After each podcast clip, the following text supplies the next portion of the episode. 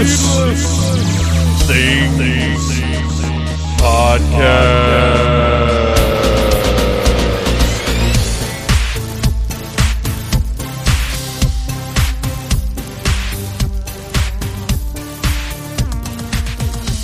Hey, Phantomaniacs, welcome to the newest episode of the Needless Things Podcast, where we talk about toys, movies, music, and all manner of pop culture dorkery. I am your host, Dave, and I just finished talking to our pal Richard Yule of the Nerdy Laser podcast about Jurassic World: Fallen Kingdom. I loved it. I have not had an opportunity to talk about it on the show because I didn't think anybody I knew had even seen the movie. I thought it was really cool, but if you want to hear more about that, you can go to Podbean, look up Nerdy Laser, and listen to Rich's show. He's awesome. We love him. So I was thrilled to be on that, and I was thrilled to be talking about Jurassic World: Fallen Kingdom, which is a very cool movie. If you haven't seen it, go see it, and then go listen to me and Rich dissect it. So anyway, what's happening now? You guys, like 2 weeks ago, I messed my back up. If you don't know the ongoing narrative, about 10 years ago, 12 years ago probably, I fell off the roof of our house. It was not the house that the Phantom Zone is located in. It's the house that we were renting prior to getting married and moving into this house. But long story short, I was trying to clean the gutters, and the ladder slipped. I fell off of the roof and was pretty jacked up for a month or so. Fortunately, I didn't break anything, but I much of me turned a very disturbing, dark, purplish black color, and I had trouble walking for a while. But eventually, everything was okay because I was 30 then, and my body still recovered from things. Little did I know, years later, the repercussions of that fall would come back to haunt me from time to time. Every once in a while, I will realize. Now, very rarely do I realize it when it happens, but the next day, I will be like, ugh, I did something to mess my back up yesterday, and I'll have to sit and think, did I try to tie my shoe too fast? Did I turn while lifting? What did I do? What did my dumb self do to mess my back up this time? So what happened this time is my shower needed repairs. It took a long time. I was using the other shower and didn't notice that the bath mat wasn't down, stepped out of the shower, slipped a little bit, and just that little slip, my foot probably didn't even move 6 inches across the bathroom floor, but that quick, unexpected movement was enough to make the muscle, it's in my lower back, right around my left hip, there is a spot. And when I do specific things, that spot that hit the ground, probably when I fell, hit the ladder and the ground, that spot gets angry. And when it gets angry, it clenches up, really, like, clenches its face up and makes a fist, and that little muscle just scrunches up and goes, ooh, you motherfucker, you pissed me off, and I'm going to ruin your life for at least 2 weeks. So that's what happens in my back. So right now, that little angry muscle is clenching up and giving me some issues. And it's not, I wouldn't qualify it as pain because I've been in pain. This is just extreme discomfort. And like when I stand up from a sitting position and when I walk certain ways, but I can get by. It's not anything debilitating. It's not even really, it's just, it's annoying. It's really, really annoying. And I can't get comfortable. So it's been like that for like 2 weeks now. And here's another fun thing, and I think I told you guys about this one. Sometimes what aggravates it is I wear a mouth guard when I sleep because I discovered a few years ago I grind my teeth like crazy. I can't imagine what could possibly stress me out enough to have me grind my teeth at night. What could that possibly be? Day job. But anyway, So I started wearing a mouth guard, and I grind my teeth to such an extent that I actually will gnaw holes into the mouth guard, and eventually they're deep enough that my teeth will get stuck in the holes, which prevents my jaw from moving freely during the night, and that will cause my back to spasm and for that angry little motherfucker muscle to knot up and give me problems, sometimes so bad that I cannot get out of bed. So now that you guys have heard about my exciting old man back problems, and I'm sure I will get messages and emails saying, you should try DDP yoga or whatever. I know that I should. Somebody send me a free subscription to DDP Yoga, and I will get on that right away. Anyway, and yeah, I know he's doing a 7-day free trial right now, and I should really get into it. And I know our pal Bear from the fantastic Bean and Bear is doing DDP Yoga and seeing fantastic results. But I haven't. It's my own damn fault. All right, so Nerdy Laser, go check him out. He's on Podbean, which is, of course, where we are hosted each and every week of the Needless Things podcast. And I love talking to Rich, and you'll enjoy that Jurassic World: Fallen Kingdom episode. After you go see the movie, go see it. It's so much fun, you guys. Like, don't look at the trailer and be like, oh, it's another dinosaur. What are they going to do with the island now? Oh, no, it's awesome. It's really cool. It's fun. It's fun science fiction. If you can take off your critical hat for 2 hours and just have a good time, you will. The characters are better developed, everything's better. But like I said, you need to listen to me and Rich talk about it. Okay, let's see. This week on the show, it is one of the episodes that I get really excited about. We are looking at the year 1988 with our pals Chris, Beth, and Sean. It's an awesome episode. You're going to enjoy it. This is the third one of these that we've done. The first one was 1986. Last year we did 1987. This year, 1988. And if you're a math genius, you can probably figure out what we're going to do next year.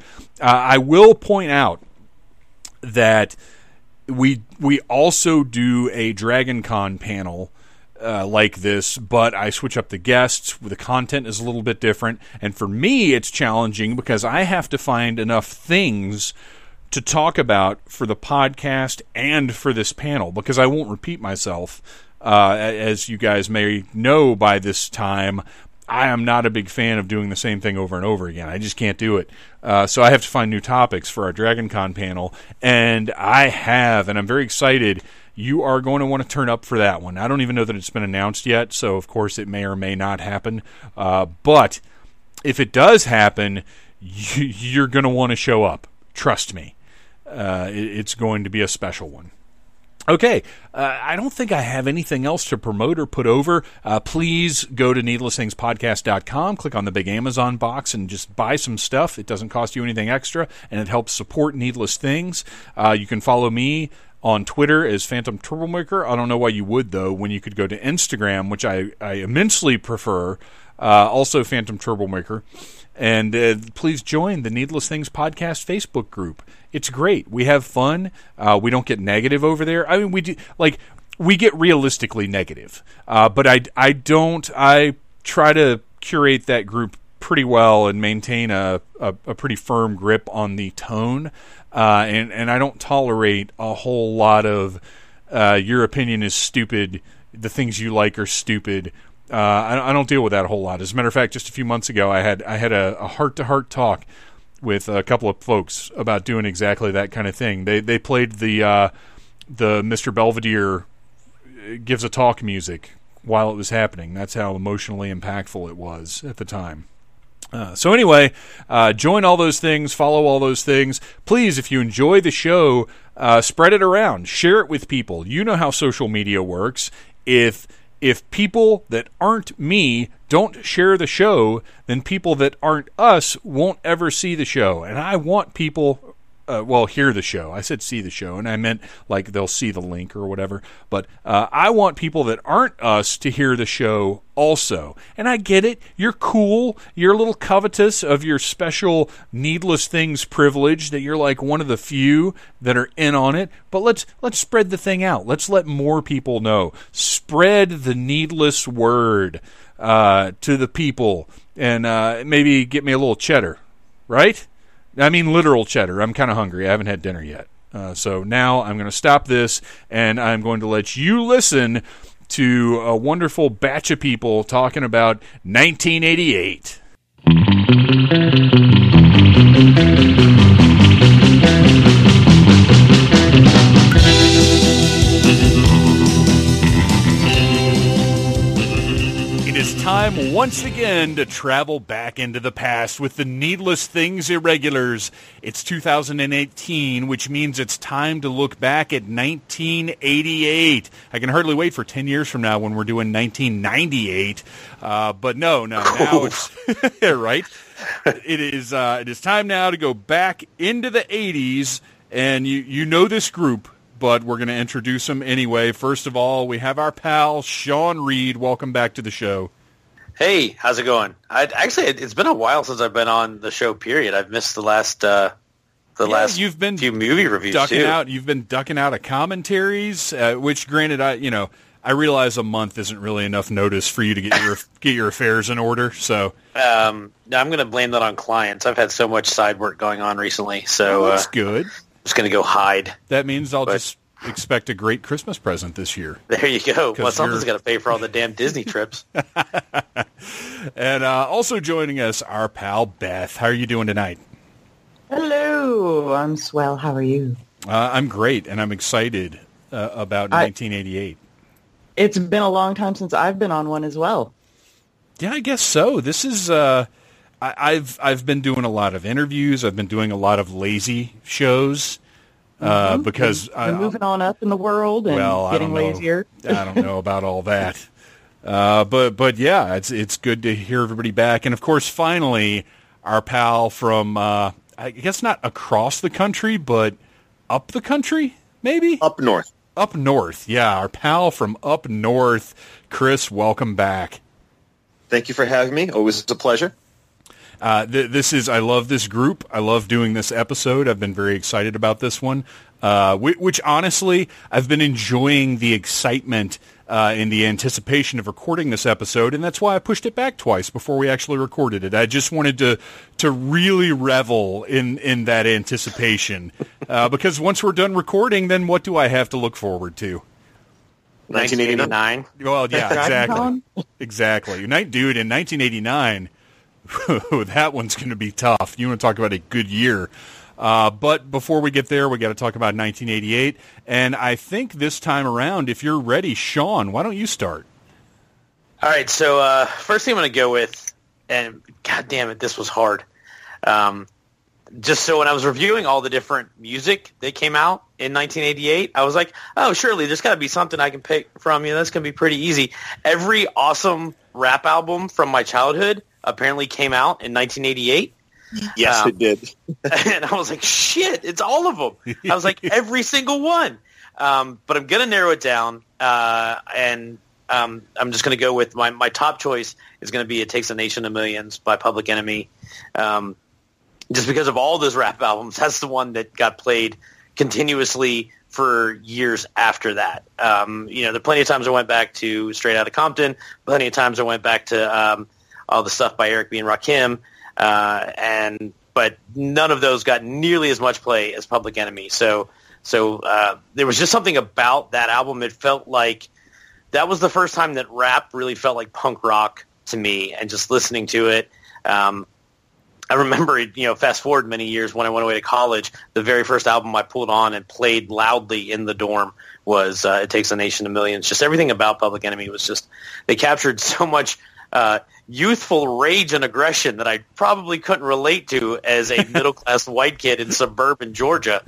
But you tried. All the same, I was like, no, I'm totally feeling this. I'm down with that. Damn the man. Fuck the police. All of that. And then I was like, yeah, whatever. I'm going to go work at Kroger now. Super not hard. So that's my big, big standout album. In a sea of... I'm sure we're going to get to a lot of the other albums that came out in 1988, but that's my big standout music thing. It's just, how can you go wrong with Chuck D's voice? And then, fast forward to Anthrax and Public Enemy, the crossover, and it's absolutely completely timeless. Still gets regular Spotify play even today. So Formative years for a young Rad Ranger were Chuck D and Public Enemy in 1988 in my attic bedroom. I think Public Enemy transcends the era maybe a little better than some of the other stuff that came out.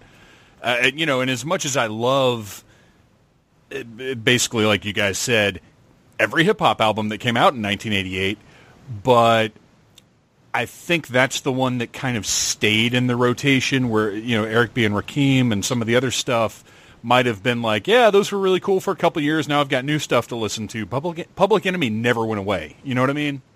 It never left the playlist. They absolutely stuck around. And you look at it, I mean, you even look at it even today, even after all the Flavor Flav VH1 reality shows, you're like, but that's fine because that's Flavor Flav. He's kind of always been an idiot. Right. That's his thing.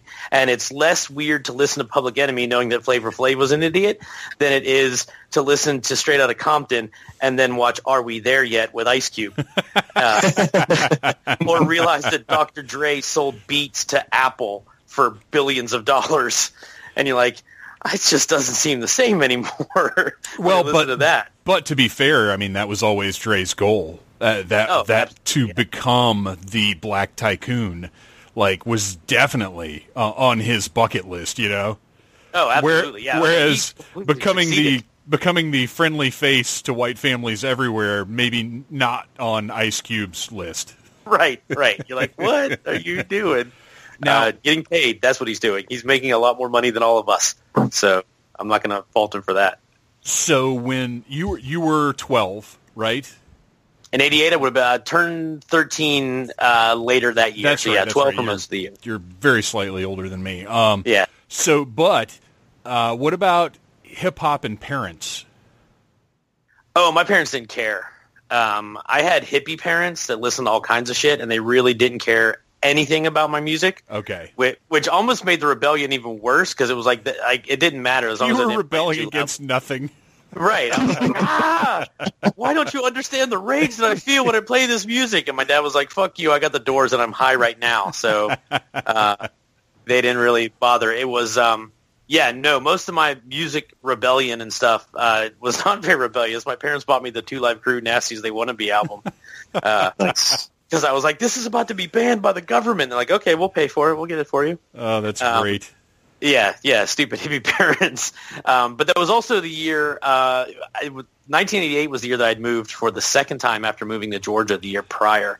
And so I was starting a new school with Beth, actually, and trying to adjust to being in Georgia after living in Pennsylvania for the first 12 years of my life.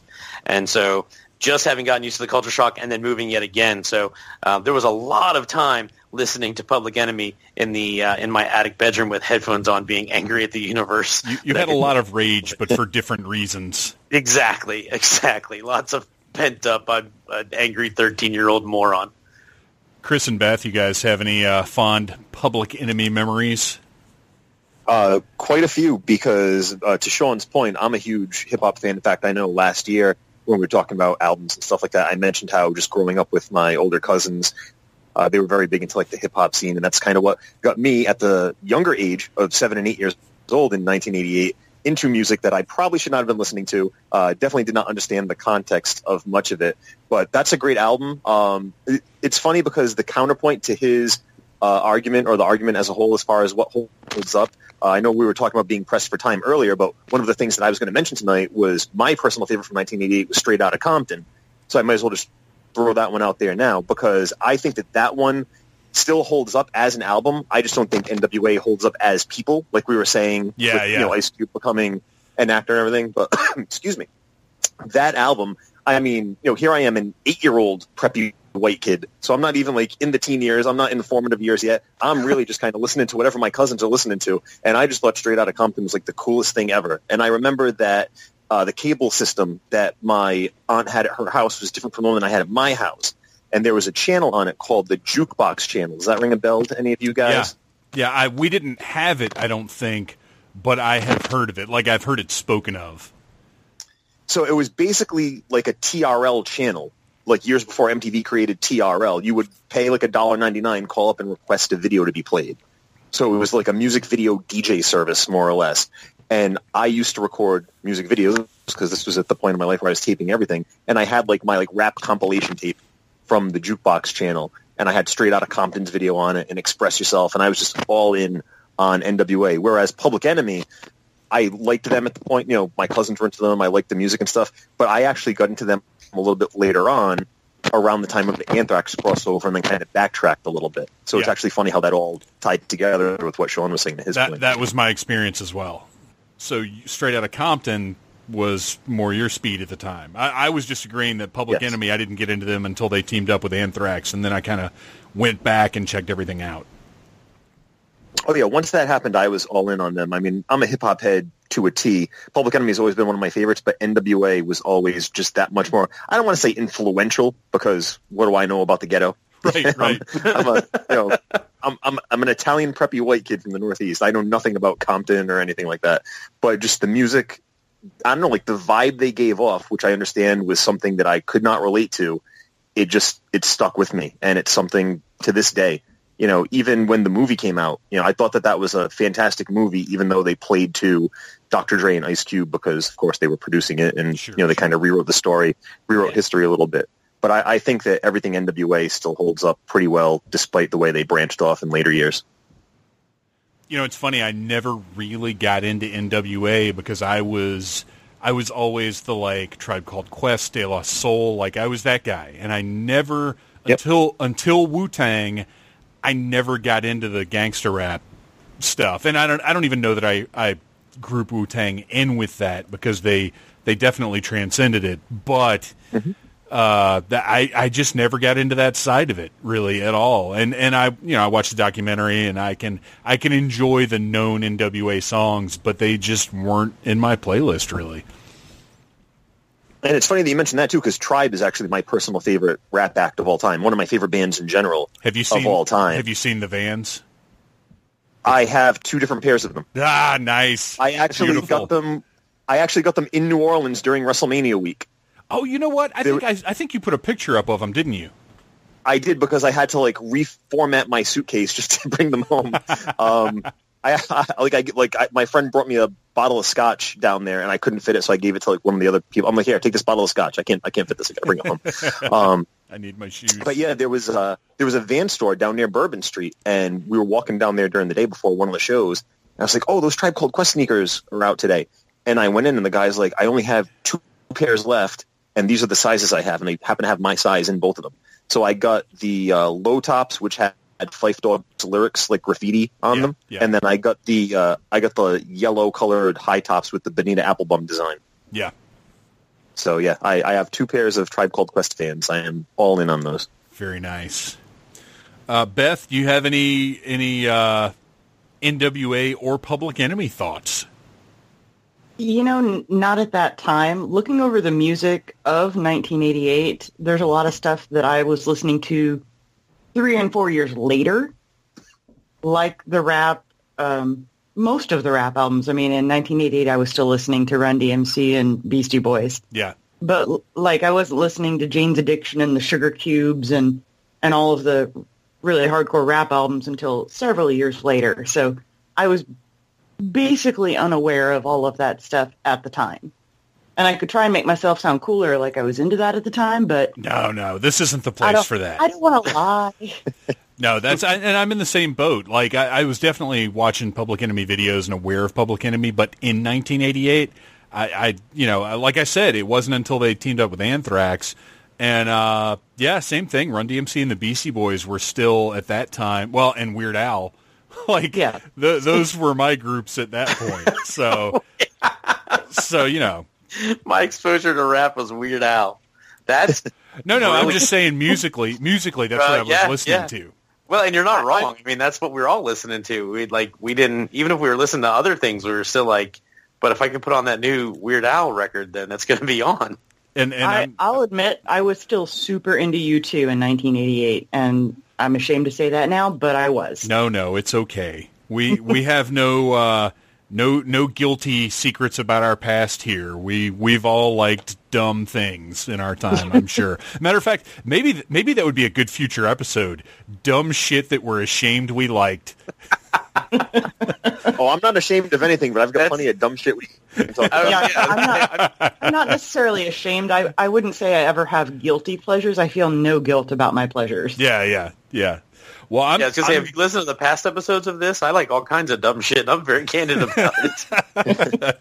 Well, I'm going to go ahead and jump into the third slot here, because I've been terrified somebody else would get to it first, and I'm glad we've gone in a completely different direction. So I'm going to grab the steering wheel. I'm going to veer way to the left of where you guys are and say that in 1988... back in the 80s, my mom took me to see all the movies, but when we would visit my grandparents in Wilmington, North Carolina, my papaw would take me to see movies. And in 1988, we went and saw Who Framed Roger Rabbit. And that movie remains, to me, one of the most impressive cinematic accomplishments of all time. The fact... You know, it's not just about the fact that it's live action with animation, which to 12-year-old me, who had been obsessed with cartoons and was becoming more obsessed with the idea of human acting and, like, what went into making movies and stuff, and to take these cartoons and these humans and to have them interact in such a convincing way that still holds up 30 years later, was amazing in and of itself. But then beyond that, to have licensed the use of all of the different characters that they did, to see Daffy Duck and Donald Duck sharing a stage in that insane piano battle, and then the big epic moment for me of the movie to see Mickey Mouse and Bugs Bunny on a screen together fucking with Bob Hoskins was just incredible. It blew my mind, and... You know, in retrospect, that scene, that's all we see of Bugs and Mickey together until the very end of the movie. And it's kind of like, I'd like to see more, but you can't, because there's no way. What do they do to live up to the idea of these two iconic cartoon characters, two of the most famous fictional characters in the history of pop culture, sharing a screen? What do you do with them? Like, there's nothing. That's all you can do. You have them fuck with Bob Hoskins, and then... the movie has to keep going. It can't grind to a halt for this important pop culture moment. But we went and saw this movie. It was everything I imagined and more. And at 12 years old, all the dirty innuendo went right over my head. I wouldn't start picking up on some of that stuff until later.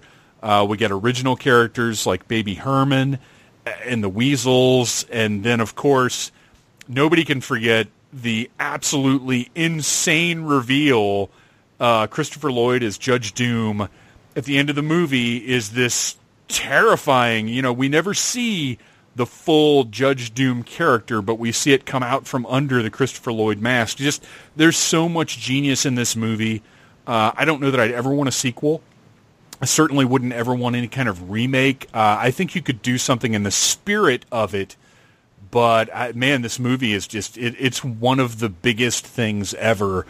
And, when it gets brought up, people love it, but I don't know that it gets as much credit as it deserves. What about you guys? Did you guys see it in the theater? Do you revere this movie like I do? Oh, yeah, I definitely saw this in the theater. This is one that, as I've mentioned and alluded to, when we first moved to Georgia, it was not a pleasant situation for young Sean. And, unfortunately, in Georgia, we didn't have any relatives for my parents to send me off to. So it was, hey, let's go to the movies, and maybe you'll sit still and not be a pain in the ass for 2 hours. And much like we try to get out of you here. Yeah, some things never change 30 years later. And it doesn't work for us either. No, ever. Failed miserably back then, fails miserably now. But yeah, so my dad and I, Gwinnett Place Mall, actually, we went to one of the movie theaters out there at Gwinnett Place Mall. And saw Who Framed Roger Rabbit. And actually, I think I did sit still for 2 hours because that movie was fucking amazing, and my mind was just so blown. And much like you, Dave, you were so overstimulated you couldn't move. Yeah, it canceled out my ADHD. It was like, oh god, shit. There's a lot of sugar to keep up with this. And then Judge Doom was just flat out fucking scary. Like, and I was not messing with horror movies as a kid because I was really easily scared. And then Christopher Lloyd's Judge Doom totally fucked with me. That was nightmares. Well, the scene with the dip. Yes, he dipped the cartoon. He picks up that adorable little cartoon shoe and murders it with the dip. Just flat out kills it, and it's squealing, and it sounds like a puppy, and you're just like, look, between the feelings that Jessica Rabbit did in certain parts of the early pubescent Sean, and then the absolute just fear of Judge Doom, that I was on an emotional roller coaster for that entire film. And I was like, I both feel like a kid and not a kid, and this is strange. Beth and Chris, what about you guys? I enjoyed it. I remember seeing it in the theater. I don't think I revere it quite the same way you guys do. I haven't watched it in probably 15 years, but I did like it, and it is a good movie. I just... eh. Well, now, were you like a cartoon fiend growing up? Oh, like, yeah, totally. Oh, really? Yeah. That's very interesting, and it still didn't... I was not a huge Warner Brothers or Disney fan, ever. I mean, I like Disney movies, but I wasn't a Mickey Mouse person. Oh, and well, I wasn't a Bugs Bunny person. I mean, that's mostly what I meant. Yeah. Yeah. So I enjoyed it, and it looked great, and it was really cool, but... and, of course, Christopher Lloyd was terrifying, but it didn't have that same impact on me, I guess, as it had on you. Well, and I think... if you're not specifically a fan of Looney Tunes and Merry Melodies and those two main, the Disney and Warner Brothers stuff, then it couldn't be quite as magical. It could still be cool, but yeah, it would definitely, you'd have to have that background for it to really have the impact, I think. What about you, Chris? I actually did see it in the theater. Going back to our first conversation, a couple of years younger than you guys, so I definitely didn't get the innuendo or anything, but to the cartoon point, that was the selling point for me. It's like, whoa, like, all my favorite characters all in one spot, like, what's going on? And there's new characters? Like, that was the big draw for me. It was like, what is this magical world that I'm seeing right here? And I had already seen things like horror movies and R-rated movies and stuff at that point, but Christopher Lloyd as Judge Doom was probably one of the freakier characters of my childhood.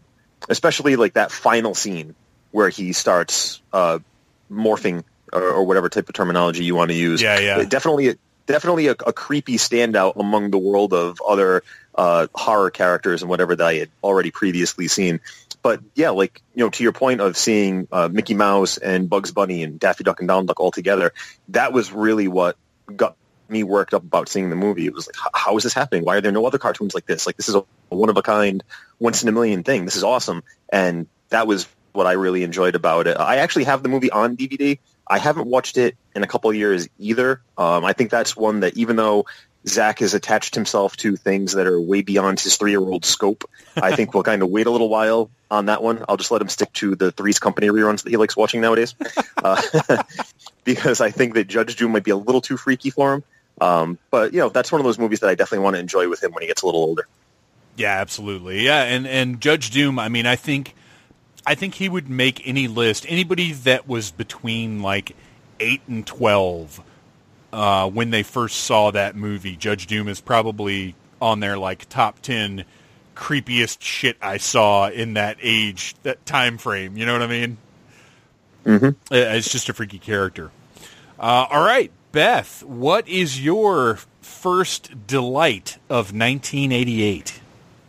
This was really tough for me, and looking over the list of all of pop culture, it seems like 87 was the year for music, and 88 was the year for movies. So I narrowed down my list of movies to 3 or 4, and I'm going to start, and I may take somebody else's, but I'm going to start with Coming to America. Oh, nice. Classic movie. That, I almost chose that one. That is, yeah. I don't know how more iconic a movie you could get. There was a point in my life where I had to stop watching it because I knew all the words too well, and I couldn't watch it anymore because I could do the whole thing by heart. And it still holds up. I watched it with my dad a couple months ago. And it's still funny. It's even funnier, actually, if you've taken a few years off from watching it. Now, and Eddie Murphy playing the bajillion parts that he plays is great. This was back when Eddie Murphy was still really funny, before he started making terrible movies. Arsenio Hall was actually once funny. If you've never seen it, please watch it, and you'll know that he was once funny. Arsenio Hall was funny for a long time, though. I mean, I loved, and this again could be a whole episode, but his talk show changed everything. Yeah, I would agree. I think a lot of what he did was really forward-thinking and changed a lot and gave a lot of presence to, you know, talking about hip-hop and breaking through in that year. Like, there were a lot of hip-hop artists that there was no way they were going to get picked up for Letterman's show yet. You know, right. Regular shows, they weren't ready for that. So, yeah, he did a lot of breaking through. That was the show that the Arsenio show was the one that I watched the most. Like, we'll do an episode on that, too. Yeah. I think he was, highly influential to all of the late-night talk shows we watch now, but at the time, it was not my thing. Going into Coming to America, what was your awareness? Now, did you see it in 88, or was it yes. Okay. So my parents were huge Eddie Murphy fans. They took us to see Raw and Delirious. Oh, my gosh. Which was extremely inappropriate for the time. Right. And there were even parts of Coming to America where I was like, I don't understand that joke, but okay. I mean, I am older than everyone else here, so I got most of the jokes and the references, but there were still some where I was like, should I go watching this? Now, had you seen Trading Places at that point? Of course. To get, so the joke with the rich guys, or the no longer rich guys, I should say, Randolph landed for you. Yes. Oh yeah, no, I got all of that, all of his little nods and things that he does. I got, I believe, most of them at the time. Well, and another thing to point out is that, you know, Eddie Murphy played several different characters in the movie, but this was before that was his thing. Like, it was other than Saturday Night Live, obviously, but doing that in a movie at the time was something that was very different and still somewhat innovative. Well, it was before Martin Lawrence and Tyler Perry and all of that happened, so he was the first one to do that, and he was really successful because when I first saw it, I did not realize he was the old Jewish man in the barbershop. Aha! Awesome. Anything else to say about Coming to America? Anybody? That was and I have no idea because it was rated R, but somehow this was the first movie I saw in theaters unsupervised. Oh, really? Interesting. Yeah. Somehow I saw it with, I think, with my neighbor, and we got into, I think his parents bought us tickets to Coming to America. Wow. And we're just two, like, 12-year-olds watching Coming to America in the theater and laughing at everything that was a dick joke because we didn't get a lot of the other stuff. That's amazing. So he's in the bathtub with his ladies cleansing him, and 12-year-old Sean is just like, someday I will. One of these days, the royal penis is clean, sire. Yeah, I didn't see Coming to America probably until a few years after it came out. But at one point, I've mentioned before on the show, this bizarre phenomenon of Waiter on Wheels, where after high school, me and all my friends hung out at this food delivery place that obviously predates Uber Eats or anything like that. It was Waiter on Wheels, and it was run out of a condo, and they didn't have cable because the guy that ran it had no money whatsoever because he had teenagers delivering food to people. But all we had to watch was... This sounds like a front for something. It does. It sounds like a front for this guy, like, diddling minors, but that was I was going to say, it sounds like the start to a really bad story. Yeah, but it's not. It's not at all. It was a totally safe place. Did he own a bicycle shop that Gary Coleman went to at one point? There was the one time that he had us take a bath while he took pictures. It was really weird. Other than that, though, no, it was a bizarrely safe place where we hung out, and but all we had to watch was like 8 VHS tapes full of Simpsons episodes, whatever we rented from the Blockbuster across the street, and then Coming to America and like 2 other movies. I think maybe They Live and something else. I don't remember what the other one was. But Coming to America is funny, Beth, when you were talking about like having to take a break from it for a while. I had to do the same thing because I probably saw that movie 30 times in a year. And I had to take a few years off. But, I mean, we would quote it constantly. It was always, we would always be able to find some kind of reference to something that was going on and find a quote from that movie. It's an incredible movie. And, again, I think they're remaking it now. Oh, no. I think there's a sequel coming up with like I read something. A sequel I'd be okay with if you get Arsenio and Eddie Murphy back, and do something with them. I'm fine with that, but I don't want a remake with like Kevin Hart and the guy from Kenan and Kel or whatever it is they would do. The Rock is Prince Akeem. Well, I'll watch anything with The Rock in it. I'm not gonna lie. Yeah, let's be honest. All right, so any final thoughts on Coming to America? I actually still have the original VHS tape in my collection. Nice, because this is going back to when I had mentioned again, going back to my cousins, they would tape everything or buy movies as soon as they came out or whatever. So Coming to America was one of their favorite things. Like you guys had mentioned earlier, Eddie Murphy Raw, Delirious, Trading Places. Those were all things I had already seen at that point because my cousins were like Eddie Murphy obsessed. I thought Trading Places was hysterical. And Coming to America, I remember my cousin buying it like as soon as he was able to, excuse me, which was rare because he would normally just tape the movies off TV, but he was so obsessed with it. And even when I scaled down my VHS collection, when I went from about 500 to 50, I was like, well, what do I want to keep on VHS? And even though I've got it on DVD, I'm like, you know, like this is kind of like the sentimental comedy favorite. Yeah. Like I really don't want to get rid of it because we laughed, we quoted it. I'll never forget, like, growing up, anytime somebody said, hey, fuck you, the response would just be, yes, fuck you too. So it was definitely a part of my lingo. It was definitely a part of my growing up. You know, I wouldn't call it my favorite comedy of all time, but easily top 5, top 10. It's right up there. Nice. Well, let's just keep you going and move on to your second favorite thing from 1988. All right, second favorite thing. Are we doing the favorite or are we doing the hated? We're going to go ahead and do we're doing well. So we're going to go ahead and see if we can get 3 favorites and 1 not so favorite in there. So go ahead for another favorite.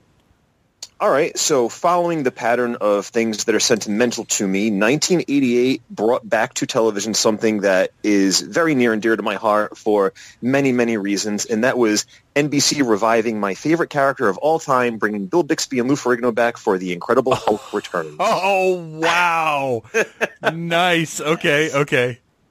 So the reason I say it's sentimental is because you guys have heard me talk. I remember things that I probably shouldn't have seen and done things that I probably shouldn't have did. But one of my first memories, and this goes back to when I was about 2-3 years old, is getting the original Mego Hulk doll as a present from my grandparents, the one with the torn white shirt and everything, the 12-inch Mego Hulk, dude, a toy that I still have to this day. That's like a running theme on this show, I kid you not. There are no less than 3 guests that Mego Hulk has some kind of like massive sentimental meaning to them.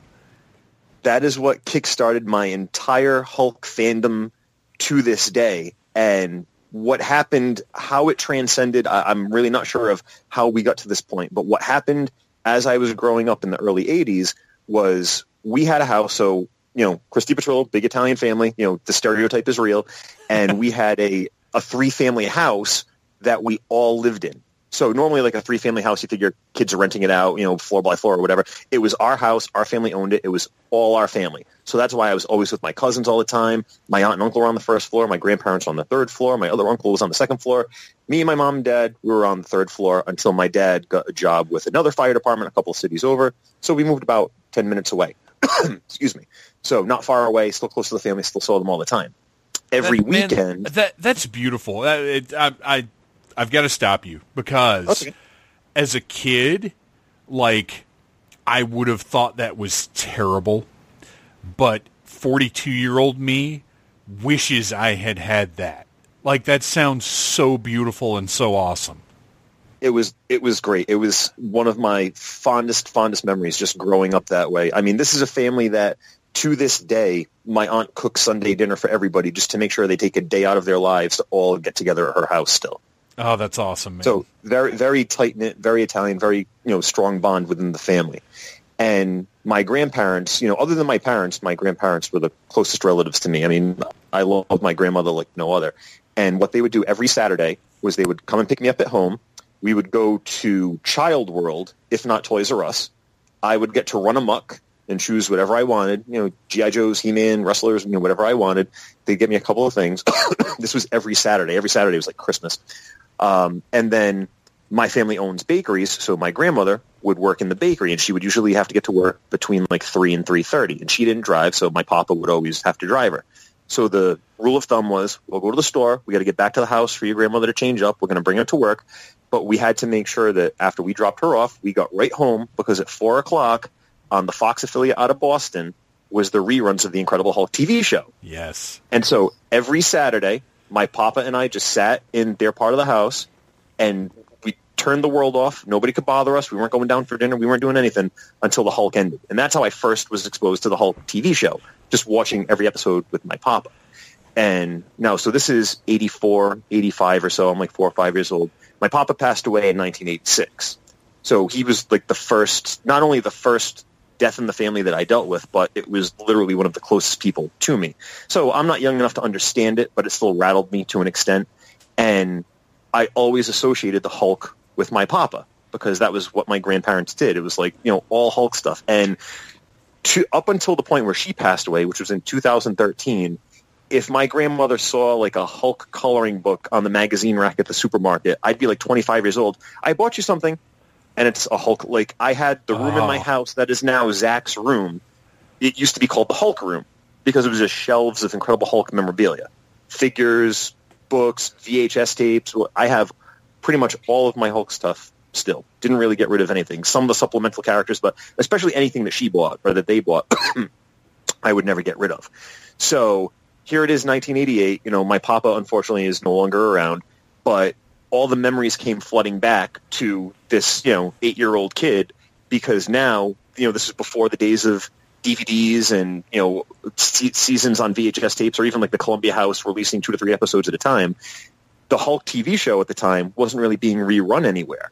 So the fact that it was coming back, and it was coming back new, and then for me, who was already heavily invested into comics at this point, seeing another character, meaning the first crossover being Thor in this movie. Yes. It was like, holy crap, like, what is this magic I'm witnessing? And, if you watch it when you're older, you're kind of like, okay, well, Don Blake and Thor are two separate entities. Like, what, he's possessed by the hammer. Okay, like, they're kind of tweaking with the story. But, I mean, it's a TV movie. You're not going to get an Avengers-level budget, especially back then. But it was just a fantastic return to form. And I remember as a kid, I loved the Hulk. But for some reason, the point of the transformation where Bill Bixby has the contacts in his eyes always kind of freaked me out. And at this point, I didn't even care. Here I am. Excuse me. Apologize for the cough. Here I am, 8 years old. I don't care about the contacts. I don't care about anything that might be slightly scary. I just want to see the Hulk back on my TV screen. And I think it was a fun movie.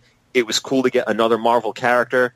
I think the fights for what they are within the Hulk lore, because they weren't ever really violent fights, just kind of tossing guys around. Yeah. It was just a really, to steal wrestling terminology, it was kind of like a big mark-out moment for me for that movie to come back.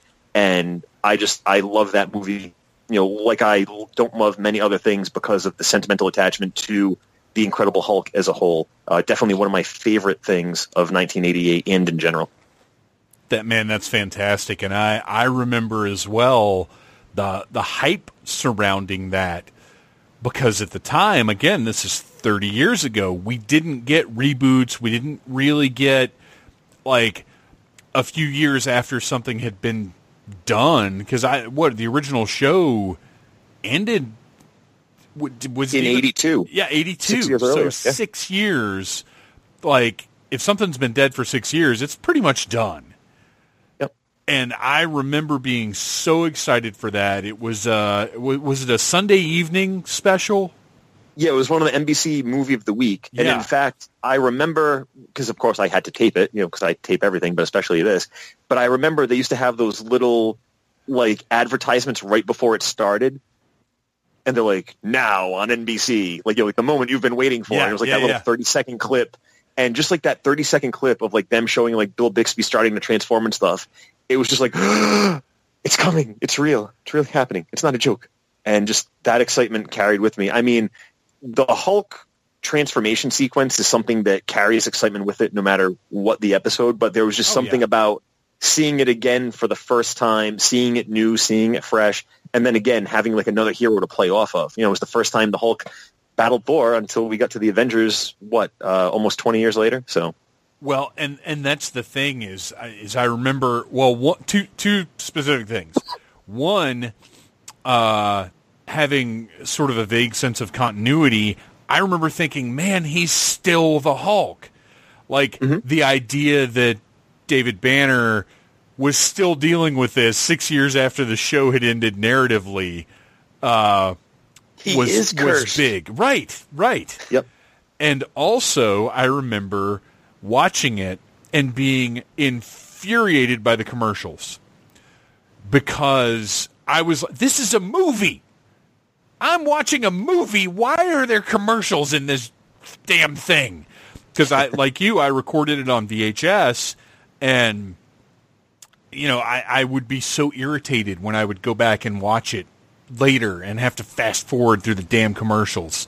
Of course, now it's available in I think a couple of different formats as more of a feature-length, uninterrupted thing. But at the time, commercials were just the bane of my existence. I hated them. And I remember being very frustrated by the commercials in that thing. I used to do that thing where you would hit the pause button while it's recording, but then you still have to wait there for the commercials to end to hit the pause button again. So it's just kind of like a catch-22. Yeah, my attention span was not good enough for me to pause during the commercials usually, because I would be too paranoid that I would forget to unpause when it came back. So I would just leave it recording. Sean and Beth, what about you guys? Do you remember Return of the Incredible Hulk? I have. Go ahead, Beth. Oh, I was going to say I have no memory of this. I watched The Incredible Hulk when I was a kid, and anything else they did after that, I have no idea. I just looked it up, never heard of it, didn't know what happened. Wow, really? Just found out right now. So none of the TV movies, not the one with Daredevil or the one where he fell out of the plane? Really? Wow. Nothing. Wow. Well, I wasn't really into superheroes back then. I mean, I was reading X-Men comics, but that was about it. But, yeah, I had no clue. You need to get educated tonight. What about you, Sean? This is one of those weird times where I'm not the one that hasn't heard of it. Right. We went into bizarro land somehow. I don't remember watching this as a kid, although I'm certain that I had to have, because I watched everything that had the Hulk in it. I was obsessed with the Hulk and Lou Ferrigno, particularly after he came on Mr. Rogers. And I was like, he's the coolest guy ever. So I'm certain I had to watch it as a kid, but it was one of those things that when I saw it later, I was like, oh, shit, this is a thing that exists, and I totally need to watch this. And so now it's something I remember more from having watched it later, but I can almost guarantee that I was sitting like you guys on the couch glued to the television, excited for what was about to happen when it initially aired. Yeah, it was huge. I mean, this was a big deal. I love it.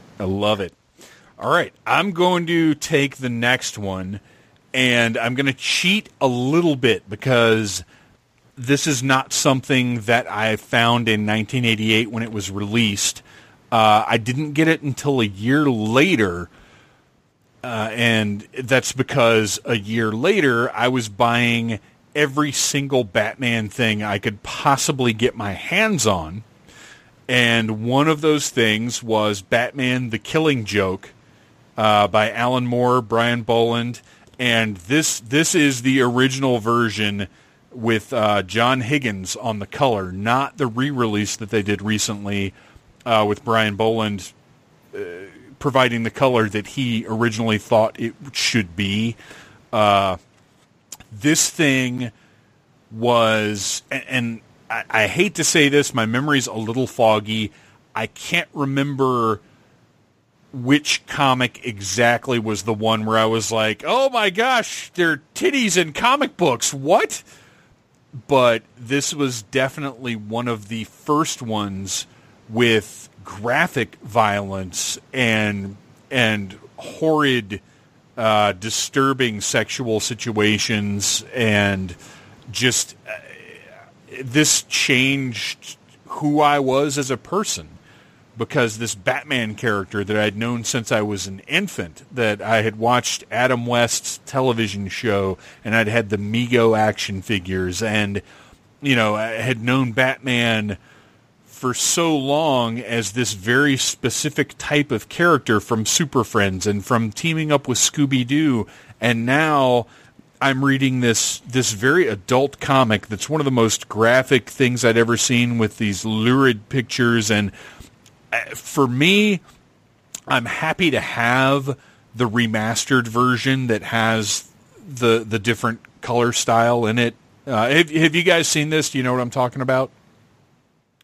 Yeah, I think that's the copy that I have, is the updated one. This I'm holding in my hands right now, my original copy of The Killing Joke that I got in 1989. Oh, wow. With the John Higgins color, and it's bright, and it's very 80s, and it's very outlandish, and honestly, to me, the story is all the more disturbing for these bright colors and these jarring differences in palette that are present throughout the thing. But then a few years ago, they did sort of a director's cut type of thing with the colors that Brian Boland originally envisioned. But this one, man, I mean, this is one of the things, and it's not looked at as fondly now. Obviously, our political climate at the time, there's some ideas and some concepts in here that people don't care for very much. But this is a huge comic. It's a definitive part of my personal Batman storyline, timeline, whatever you want to call it, my idea of what Batman is, and my idea of what comics can be. We see the Joker in a way that, you know, Cesar Romero never was. You never saw him do this, and I think it's very important. I don't like the idea that there are people that want this scrubbed from history, because I think it's important to see villains doing villainous things. I don't think it's okay, the idea that we sanitize our villains because we might offend people's sensibilities. We need to see, you know, as a 13-year-old when I read this, you know, this horrified me, and it clued me into the fact that the Joker, you know, wasn't necessarily this cutesy laughing buffoon guy, that he could be evil, and that evil things like this, like nothing that happens in this comic is outside the realm of reality. And just like I'm not crazy about the idea of a cartoon about war where nobody ever dies, I'm not crazy about the idea of comic books where there are evil acts that are off limits because they might upset someone. I think our fiction needs to be able to tell stories. It needs to be able to be these morality plays. It needs to be able to dig deep into the psyche of the characters involved. And this book does all of that, and is one of the first ones, if not the first one, that really gave me a glimpse at just how impactful and informative comic books can be. So that's Killing Joke. It's amazing. And I'm not, there's nothing like cool or like aspirational about anything that the Joker does in this book. It's horror. It's horrible. And I think it's important to keep that element of storytelling around. I assume you guys have all read it. Yes, I've actually read this one. Yay! And I never read DC. Oh. I know.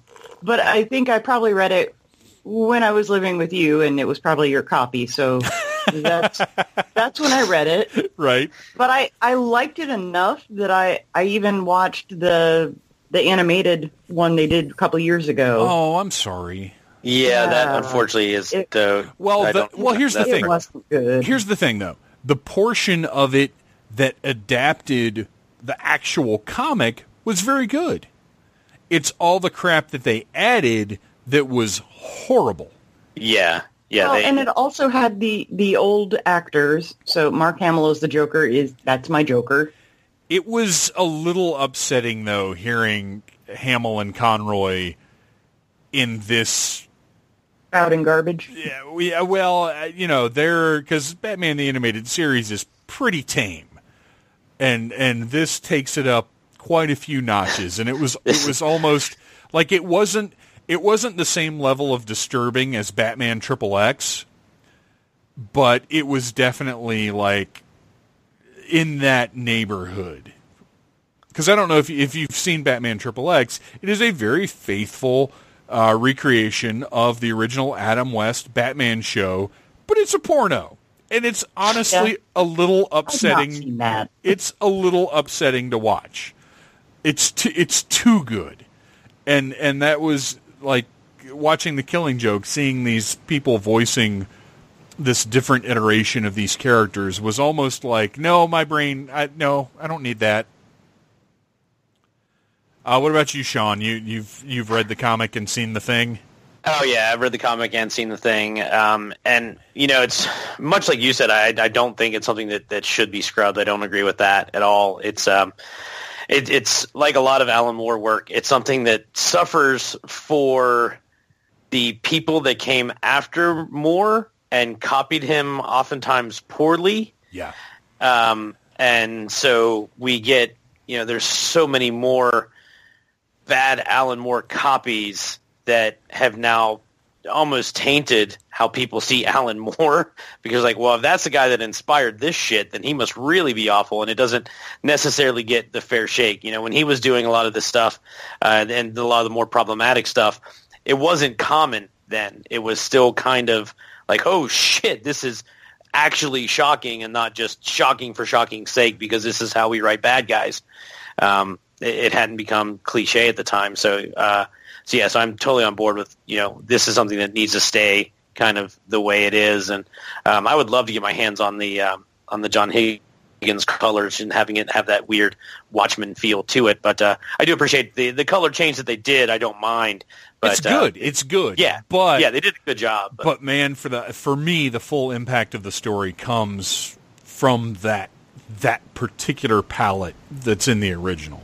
Yeah, absolutely. Because it makes everything even more – it throws everything off, right? You expect to see things as a certain color, and so it makes the entire experience off-putting from the get-go. Well, and it sets it apart from other comic books, which is very important, because when you look at the recolored edition, it just looks like everything else. But this one is a different thing. It doesn't feel like, oh, this is just a Batman story that's from the comics. It feels like a different thing. Yeah, you're not going to pick it up and think it's just like an Elseworlds or anything like that. You really do feel like this is a thing that lives. And part of me wishes that they would have just kept it off in its own little world and never tried to bring that into any of modern continuity for Batman at all, because I think it does do a really good job standing on its own. What about you, Chris? It's a fantastic book. It's not something that I read when I was 8 or in 1988. I was just dealing more with the regular mainstream comics and not so much with the one-shots and the graphic novels at that point. Sure. But reading it later on, I think I had a better appreciation for it reading it later on, because if I read it as a kid, I probably would have been like, what's this? I don't think I would, I wouldn't have gotten it. It wouldn't have had the impact that it had when I'm older and more understanding of it. But it's sitting there on my bookshelf. It's definitely one of my favorite stories. Sean, it is your turn to pick your second favorite thing from 1988. All right, so this one was kind of a toss-up between just going with the obvious and saying, well, the Teenage Mutant Ninja Turtle figures came out in 1988, and I was all over that shit. But I feel like we've talked about Ninja Turtles before, and I'm pretty sure I did an episode with you where that's all we talked about was Ninja Turtles. So Instead, I'm going to go with something else that is not necessarily a favorite, as in, man, this is something I want to see all the time, but the nostalgia for this is strong, and the feeling that like it was everywhere, and that was the Land Before Time movie. Oh, okay. And even more important than the movie, because again, I apparently saw a lot of movies in the theater in 1988. I think I was finally out of the house. I definitely remember seeing this in the theater, and more importantly, I remember the Land Before Time puppets that we had all gotten from Pizza Hut. Yes. That we took with us, and we were acting out the movie while we were watching the movie. And that was one. I mean, obviously, when we were kids in the 80s, and even a little bit into the 90s, the cross-promotional marketing was everywhere, right? You couldn't get away from a Happy Meal. Phenomenal. Right? It was great. We had some of the best damn Happy Meal toys. Yeah. I had entire Lego systems built just from Happy Meal toys. They were trying to make us so fat, and looking down at myself, they succeeded. They absolutely succeeded. But yeah, so these, and they were actually really good. Like, if I remember correctly, they were really high-quality puppets that you got from a pizza place. And I don't remember Pizza Hut. You know, McDonald's we went to all the time. Burger King we went to all the time. Pizza Hut was not a regular stop for us, but I remember seeing this. I was like, Mom and Dad, we got to go to Pizza Hut because I want a dinosaur puppet right now. And then, of course, Land Before Time. It's a great movie. It's Amblin Entertainment. It's Spielberg. It's Lucas. It's Don Bluth Animation, which was basically the only – you had three animation studios as far as I was concerned when you was a kid. You had Don Bluth, who was that guy whose name I didn't know until I was an adult, but I liked his stuff. Right. Land Before Time and Fievel and all that stuff. Then Warner Brothers and Disney, which had been around since time immemorial. And so I was like, oh, this is that other thing that I like that's really good. So we went and saw that one in the theaters, had the puppets, and I'm pretty sure I managed to get all of the puppets, like every last one of them. And I think there were like four or five of them. Yeah, four of them. I just looked it up. Yeah, so, and I had all four of them. I don't know how I convinced my parents to go to Pizza Hut four times. Oh, I do. I'll wait till you're done, but I know. Oh, well, good. Well, I'm just going to go ahead and throw it over to you then, because now I want to hear this. So Pizza Hut was not a regular stop for us either. But I had, in 1988, my sister was 4 years old. Prime age for Land Before Time. Oh, yeah, absolutely. And she wanted those puppets like crazy. And me, being a 12-year-old who never really grew up in any significant way, wanted the puppets too, but, like, couldn't admit that I wanted the puppets. And this is a guy who was still, like, at this time, I don't think I was playing with G.I. Joes still. I think they had lost me. I think 87 is when G.I. Joe lost me. But Ninja Turtles were creeping in and a couple other things. But Pizza Hut, if you went there and dined in, had a buffet that had pasta and pizza and salad. And so my sister, wanting those puppets, we, like, once a week for 4 weeks, however long it took to get all the puppets, we would go out to the Pizza Hut buffet because my dad loved their buffet. My mom obviously didn't want to have to cook dinner every single night, which she pretty much did, but it was nice to have a night off. So, like, everybody got a little something out of going to the Pizza Hut buffet. Oh, and they had a tabletop centipede there that I played every single time we went, because that's my favorite arcade game of all time. But we got, for my sister, she had, like you said, I guess all four of the puppets, and they were great. They were these great glove puppets, rubber glove puppets, with really nice paint jobs. There was actually blending on the bodies. The eyes were this glossy white. They looked very, very much like the animation that they were based on. They were high-quality toys, and Pizza Hut didn't do a ton of premiums like that back in the day, so it was kind of a big deal that they had these. But, yeah, it's funny you bring this up, and I hadn't even thought about this until you did. But, yeah, we had a month straight of Pizza Hut buffet visits just to get those little puppets. Yeah, and that's probably because, yeah, my sister, let's see, my brother would have been 8, and my sister would have been 4. Oh, and yeah. So perfect perfect demographic. And then just, yeah, getting it. My mom was another one that was making dinner just about every night. So selling her on like, hey, we can go and get a lot of pizza.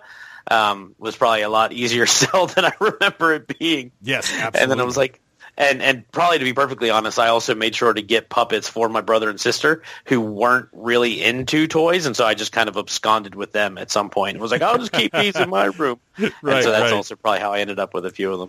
Yeah, oh, I definitely was playing with those things pretty frequently, even though they maybe weren't mine.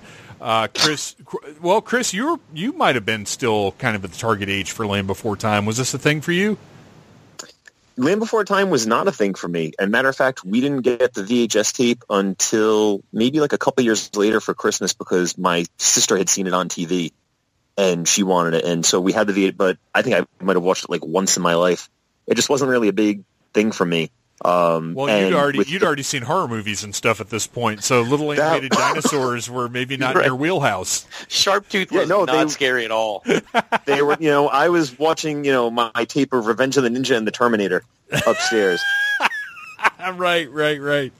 That's great. I was, but it's funny because I've always been a cartoon fan, so animation, especially a feature-length movie, and especially having a younger sister, she's 5 years younger than me, so. We went to the cinema for Disney movies and An American Tale and all the different stuff like that. But Land Before Time, for whatever reason, we didn't go to the cinema. She didn't see it until it was on TV. And at that point, I was like, all right, whatever. Like, I was probably like 10, 11 when we got the VHS tape. And at that point, forget it. Now I'm into like sitcoms and, all the other stuff. Like I'm growing. Whereas nowadays, I sit and watch Tom and Jerry for 2 hours almost every night. So, well, and that's funny because I don't know that I've ever actually seen any of the, 8 Land Before Time movies. They started doing the direct-to-video sequels and that stuff. There are more of them than you think there are. Beth, I'm just going to assume you don't even know what we're talking about. I do. You and Sean are making me feel like I'm about 90, though, because I was certainly not playing with Pizza Hut puppet toys in 1988. You're not playing with children's rubber puppets? In 1988? Now, to be fair, Dave and I would be playing with children's puppets regardless of nonstop probably right now. Years. No, I'm fiddling around with the time thing from Harry Potter. I can't remember what it's called. Time Turner. Yeah, whatever Hermione uses to say. It's a great desk trinket. That's what Terry would call a dork test. And I just failed. I watched The Land Before Time on VHS when I was babysitting. There you go. So I watched it with a 3-year-old and a 2-year-old, and they cried pretty much the entire way through because everything was scary when you're 2 and 3 years old. So at that time and place, I was just like, everybody shut the fuck up. Make the scary monsters go away so these kids will shut up and go to sleep. Let's find a different movie that's not as upsetting. Everything is upsetting when you're 2. I'm willing to bet, Beth, if we did an informal poll of women your age, the number of them that watched The Land Before Time while babysitting is probably greater than 50%. Oh, for sure. I'm certain it's high. Yeah, yeah, absolutely. That was the first job any of us ever had. All right. Well, Beth, we're going to stick with you. What is your second favorite thing of 1988? Sticking with the adult themes and not the children's themes, I'm going... What are you trying to say? Hey, nothing. I'm not judging. I feel besmirched. Yeah, in fairness, you always feel that way. Oh, that's true. I am going with Heathers. Oh, which I actually saw in the theater. No kidding. Wow. I don't know how I saw it in the theater. I saw it with a group of girls I hung out with. Whenever it came out, I saw the trailer for it and was like, meh. But they all wanted to go real bad, and they ended up hating it, and I loved it. Oh, isn't that great? You're, like, vindicated for, like, oh, I went, and now I'm the one that gets it. They hated it. They thought it was going to be a cute high school rom-com kind of thing. And, of course, it was so much darker. And being the dark person that I am, I immediately was on board with that. And again, it's another one of those movies where I had to take a nice break from, because I couldn't stop quoting it for a very long time. Anytime anyone ever would talk about somebody dying, I love my dead gay son. And my teen angst bullshit has a body count and big fun, teenage suicide, don't do it. Could not stop talking about that stuff for a long time. And, of course, the people I hung out with did not get it, so they did not want to talk to me for quite a while after that. But it still holds up. It's still funny. At the time, of course, Christian Slater was not the train wreck he is today. So, you know, hey, it's that guy from Gleaming the Cube. Is he a train wreck now? I didn't know that. I believe he is. Oh, no. Or at least he just looks like one. That's so disappointing. Yeah, because didn't he just have a show not long ago? That, like, Breaking In show? Wasn't that him? Yeah, Breaking In was great. I love that show. It was like Mr. Robot comedy. And it took place in the same universe as Prison Break, I think. Yes, I think you're right. I think they carried over, like, a character from Prison Break or something for an episode. Yeah. He might have pulled it together, but for a little while there, he was Val Kilmer rough. Oh, no. Oof. That's brutal. I actually just bought a movie at the dollar store that he was in with Sean Bean and Ving Rhames called Soldiers of Fortune. Oh, did Sean Bean die? I have not watched it. I have not watched it yet, so I cannot say yes or no to that, but my guess would be based on previous statistics, probably. So I didn't see Heather's until a long time. As a matter of fact, it might have been at Waiter on Wheels that I was talking about before.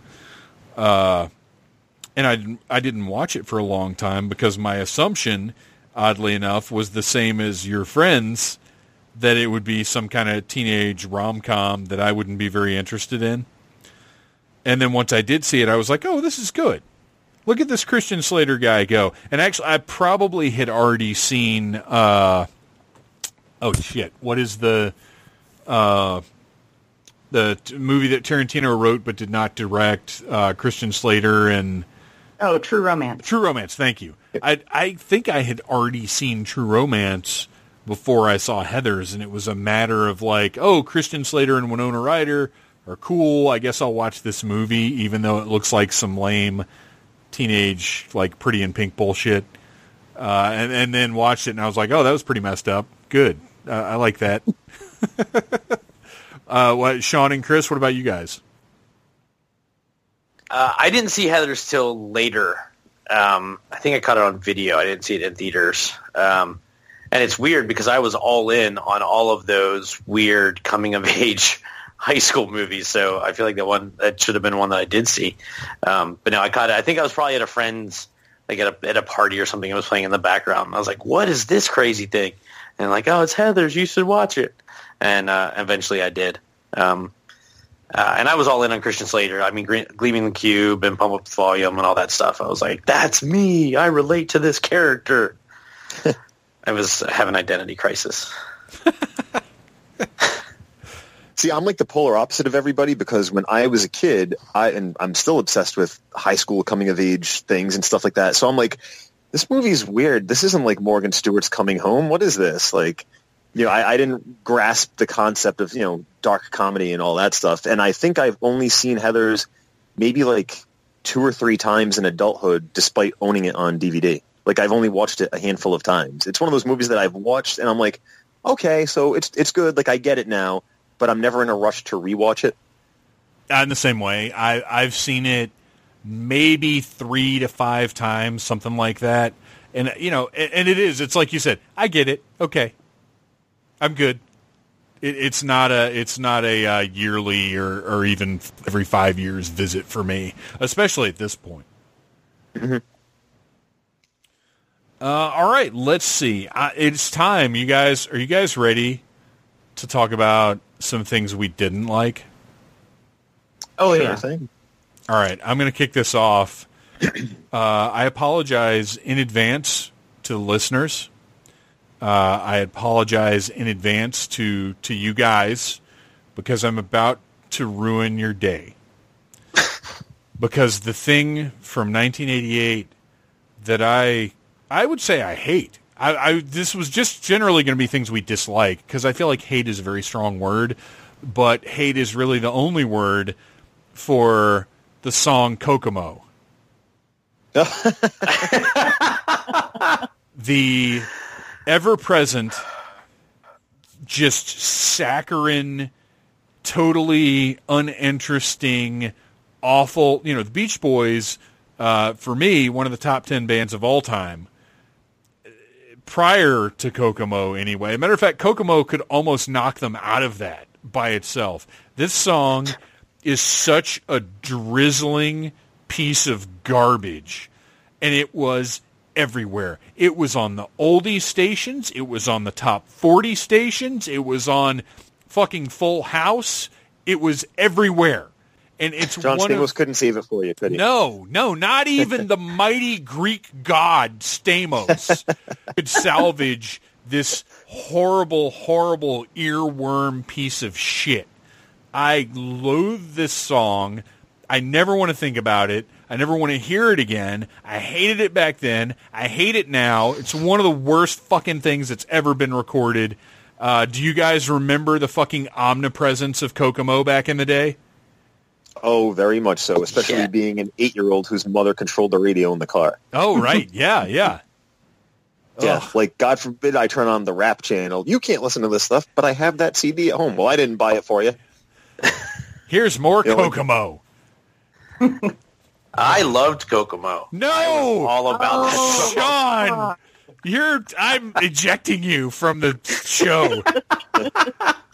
Bad show. I was a sucker that anything that even remotely had anything to do with the beach, and I was kind of jealous of Tom Cruise, how cool Tom Cruise was in Cocktail. Beach Boys have 8 million other great songs about the beach. You don't have to listen to this one. It's because they were the Beach Boys, right? And they had Uncle Jesse, and it was And I remember trying to I vividly remember debates with my younger brother because we did not know what most of those words were, and we're like, "No, it's this." It's like, and he's like, "No, it's Martinique. I want a rotten steak," and I'm like, "That doesn't even make any sense."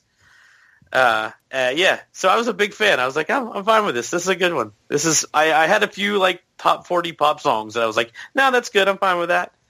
When I wasn't listening to Public Enemy or Anthrax, and that was one of them. I was fine with that one. I was like, oh, that's good. I'm good. I like a lot of cornball, cheesy, heavily manufactured, you know, what people would call pop crap.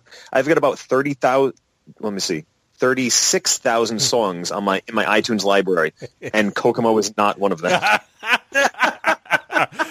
No sterner indictment will be had this evening. My husband listens to Taylor Swift and Katy Perry, and he would slap you for this. Yeah. And now it's stuck in everybody's head, and for that I should spend an eternity in hell. All right. Now we're just at a tourist agency right now. All right, Chris, what from 1988 do you take issue with? All right, so I know I had mentioned in our little group chat about kind of bending the rule a little bit. So this is going to go based on how I felt about this in 1988 at the moment in time, where I discovered it, where I saw it. So I'm putting myself back into my 8-year-old body. But my dislike from 1988 would be Child's Play. Oh.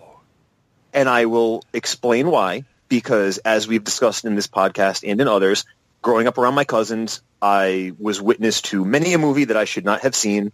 At this point in my life, I had already seen Friday the 13th. I thought Friday the 13th Part 6 was great. To this day, it's my favorite one in the series.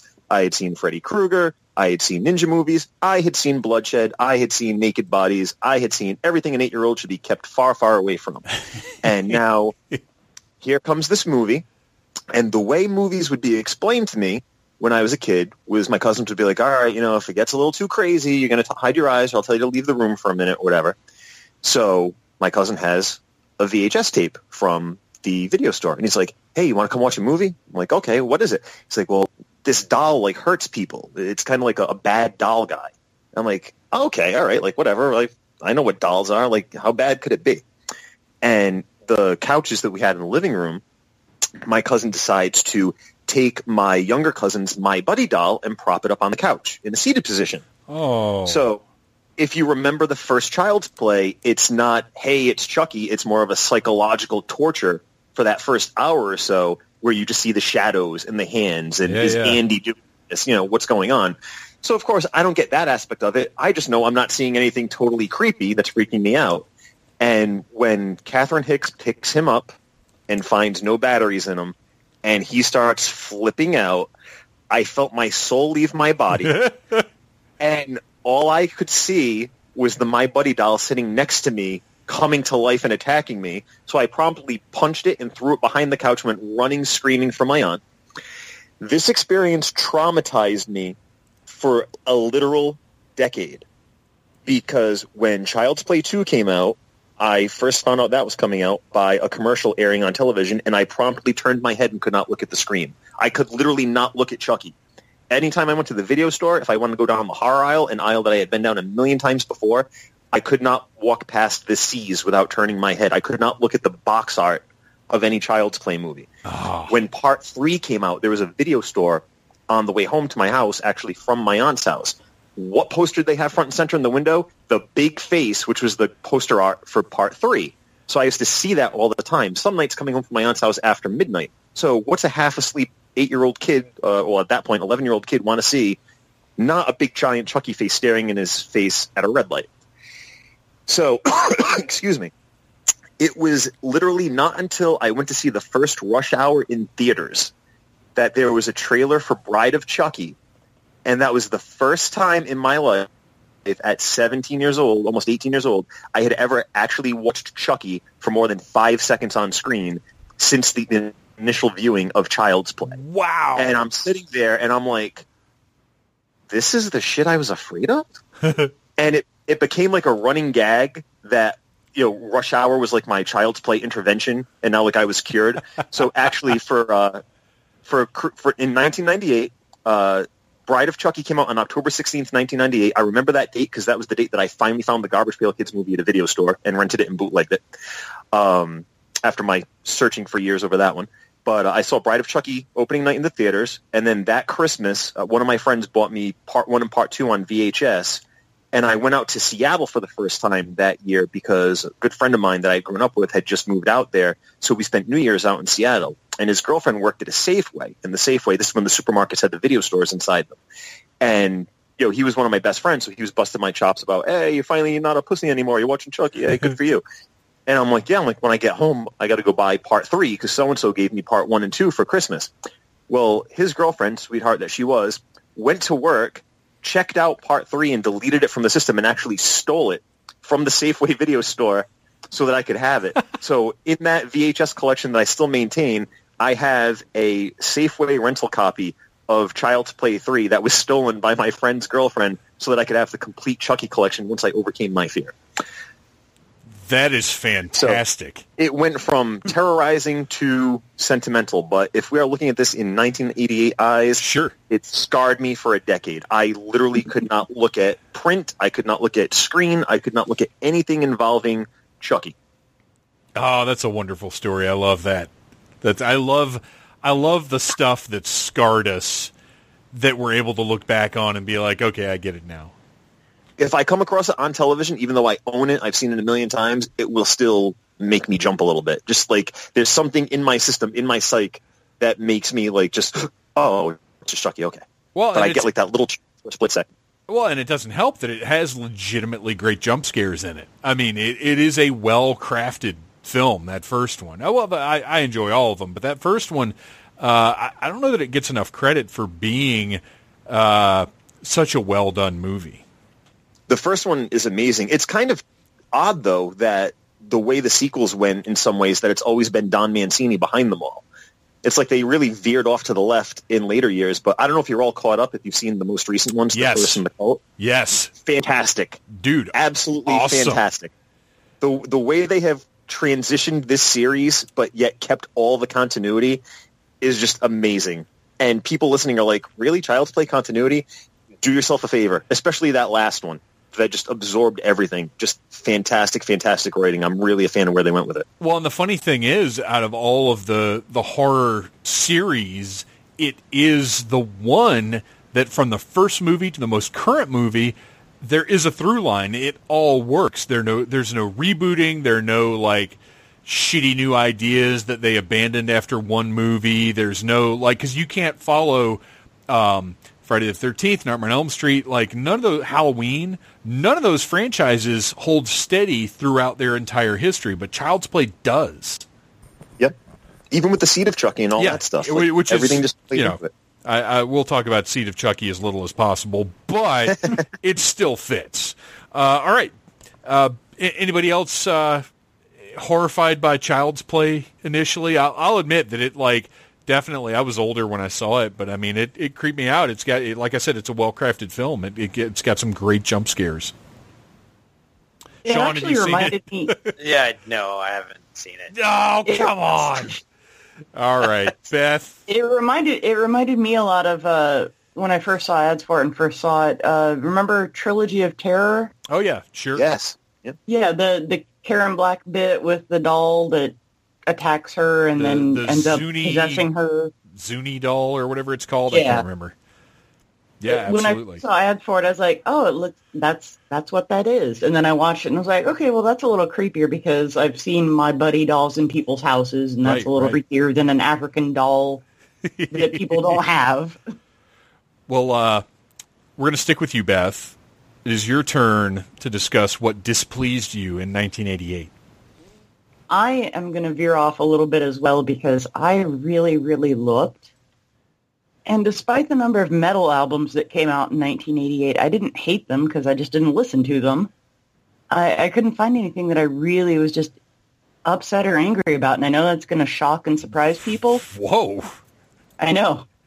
So I'm picking something that I loved in 1988 and I just cannot ever see again. And that is... the movie Willow. Oh. You would think that the magic of Ron Howard and George Lucas would last forever, but it does not. No? No. Have any of you seen it in the last 5 years? No, probably not. No. I haven't seen it in the last 10 years. I don't know that I liked it when I saw it. I loved it when I first saw it. And then 5 years ago, I tried to watch it again, and I was just like, God, why?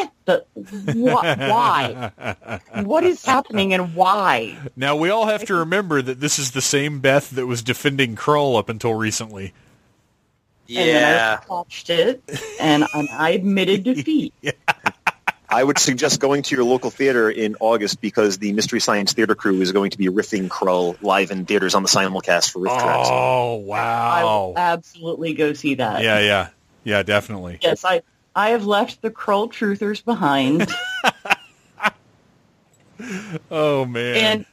And Willow is just god awful now. I can see why they kept Warwick Davis in suits for so long because he can't act. Now, when you look back, can you remember what you liked about it initially? Just the fantasy setting, or? Yeah, I've always been super into fantasy, and you know, having loved things like Labyrinth and Legend, and yes, Once Upon a Time, Krull, and all of that. It's like, oh, it's magic and it's fantasy and it's elves and pixies and shit.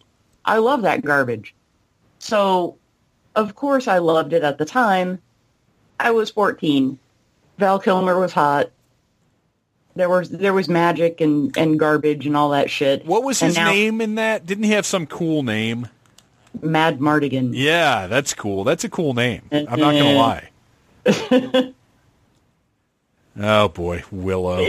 It's awful. If you haven't seen it lately, don't go see it again. Yeah, I think I'll take your advice on that one. Sean and Chris, are you guys pretty much in agreement? Willow, not so much? Yeah. I'm all out on Willow.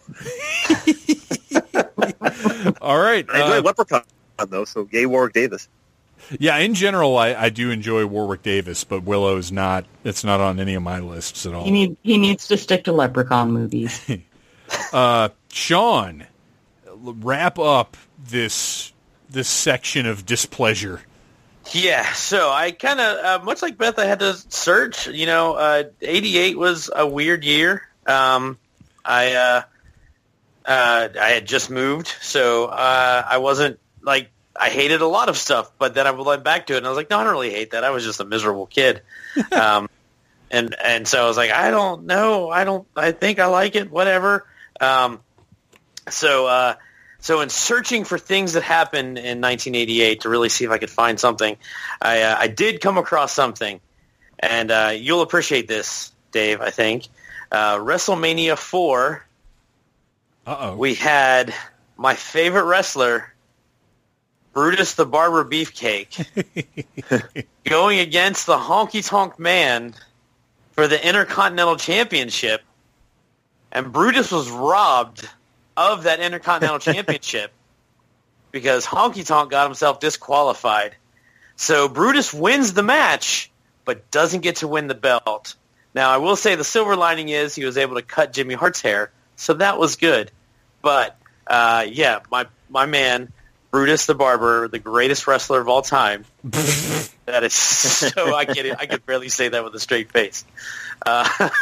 Did he actually, like, remove the Hart mullet? Yeah, he was well, I don't know that he cut all of it off. You remember back then he cut like pieces of it off. Right. Most of it was fake and it was already in his hand. And at least he didn't take him with the giant lawn shears. But yeah, I was like, damn it, that was your head, hand. Jimmy Hart. Right. Hulk Hogan's my best friend, and that's the whole reason I have a job. But yeah, when I was searching through and I saw that, I was like, oh, that's right. That damn dastardly Honky Tonk Man robbed Brutus of his Intercontinental Championship that was rightfully his. So that's my disappointing thing from 1988. That's solid. Overall, no, that's fair. That's fair, yeah. Definitely. Chris, I feel like you've probably got input on this one. Yeah, Brutus is definitely not the best wrestler of all time. I don't know where that one comes from. No. Brutus is awful, but he's just a great dumb gimmick. I just remember that WrestleMania 4 as a whole, as a kid, I was like, oh, it's a tournament, all these guys. And watching it as I got older, it's not one that holds up. I really don't think much holds up about it other than DiBiase versus Savage in the finals and then the Battle Royal. I think that the tournament was kind of pretty weak overall. But as far as Brutus and Honky specifically, those are two guys that I was really never into. So I really have no major opinion on that matchup. Those are two guys that were the very definition of just there to 8-year-old me, because I was a very young, smart fan. Well, and they are kind of the quintessential 80s wrestler. Like, both of their gimmicks are really kind of dumb. And you're watching it. Like, Hogan, Andre, even Shawn Michaels, all these guys have surpassed sort of just being big in the 80s. But... I don't know how many people are lining up, randomly to be at cons and stuff to be like, hey, I'm going to go. I really got to get in line early for Honky Tonk's autograph. Honky's still a big deal, man. Is he? Honky still pulls down some bucks for indie shows. Wow. He also registered like 6 other gimmicks and gets a cut of them. Does he really? No. He for instance, he owns the trademark now to the Patriot, so... The guy who portrays the Patriot is actually Tom Brandy, a.k.a. Sal Sincere. So Del Wilkes, the Patriot of WCW and 97 WWF fame, can't even appear as the Patriot. There's like this whole big legal wrangling thing. Gosh, that's crazy. Ow. That's strange. Yep. And supposedly, I don't know how true this is, but supposedly he registered like the Hacksaw trademark.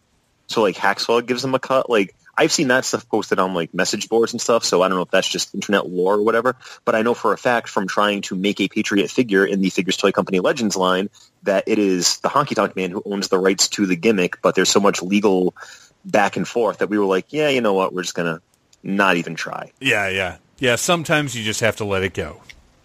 Yep. All right. Well, we made it through that murky swamp of 1988 disappointment. Let's wrap things up with a little speed round. I think each of us have one more thing that we loved about 1988. Let's see here. Oh, it's my turn. So I'm going to briefly mention the Dino Riders toy line. Somehow or other, as I was sort of phasing out of toys a bit, although I never really did because I the Ninja Turtle toy line just kept me going. But for all intents and purposes, my parents were kind of done buying me toys for the most part. Somehow I convinced my mom that Dino Riders were educational. They're dinosaurs. So it's that you can ride. I ended up with a decent selection of Dino Riders of the first series, and to this day, I still think they're some of the best toys that have ever been made, and they're from Tyco, who, I mean, that's a company you really don't even think of all that much anymore. For me, you know, when I think about Tyco, I think more of the the race car sets and stuff. Oh yeah, they did all the remote control cars. Yeah, that was kind of their bread and butter. But they launched this Dino Riders line of incredibly accurate, by 1988 standards, dinosaurs that you would attach armor and lasers and rockets to, and then the little figures, which were the good guys were humans. The bad guys were ants and sharks and various other weird aliens. And the little guys rode the dinosaurs around, hence Dino Riders. But they were fantastic. And one of the things I loved so much is that when you did take all the armor and stuff off, it was just a dinosaur. None of that stuff was sculpted onto the dinosaur figures. Which always bugged the crap out of me when I was a kid, when it was like an extraneous extra part, but then it was molded onto the figure and you couldn't have like a pristine figure. That's a whole other episode I could get into. But I just loved the fact that you had this giant Tyrannosaurus Rex that looked like the type of T-Rex you'd see in a museum, but then you clipped all this stuff onto it and it's this crazy science fiction murder machine. How can we make a Tyrannosaurus Rex even more dangerous? Strap freaking laser beams to its head. Put guns on it and let it be driven by an anthropomorphic shark. Yes, absolutely. And it's just an absolutely fantastic toy line. They're all great. I'm sitting here looking at a great website, DinoWritersWorld.com, that lists all the different series and variations and everything else. And, I mean, I loved the Diplodocus. I think that was probably my favorite one because I was always partial to troop transports. And this thing had big, giant cargo pods on the side. But anyway, Dino Riders, fantastic toy line of 1988. And really one of the few that launched that year. Not a whole lot of new stuff came out that year. Do you guys remember the Dino Riders?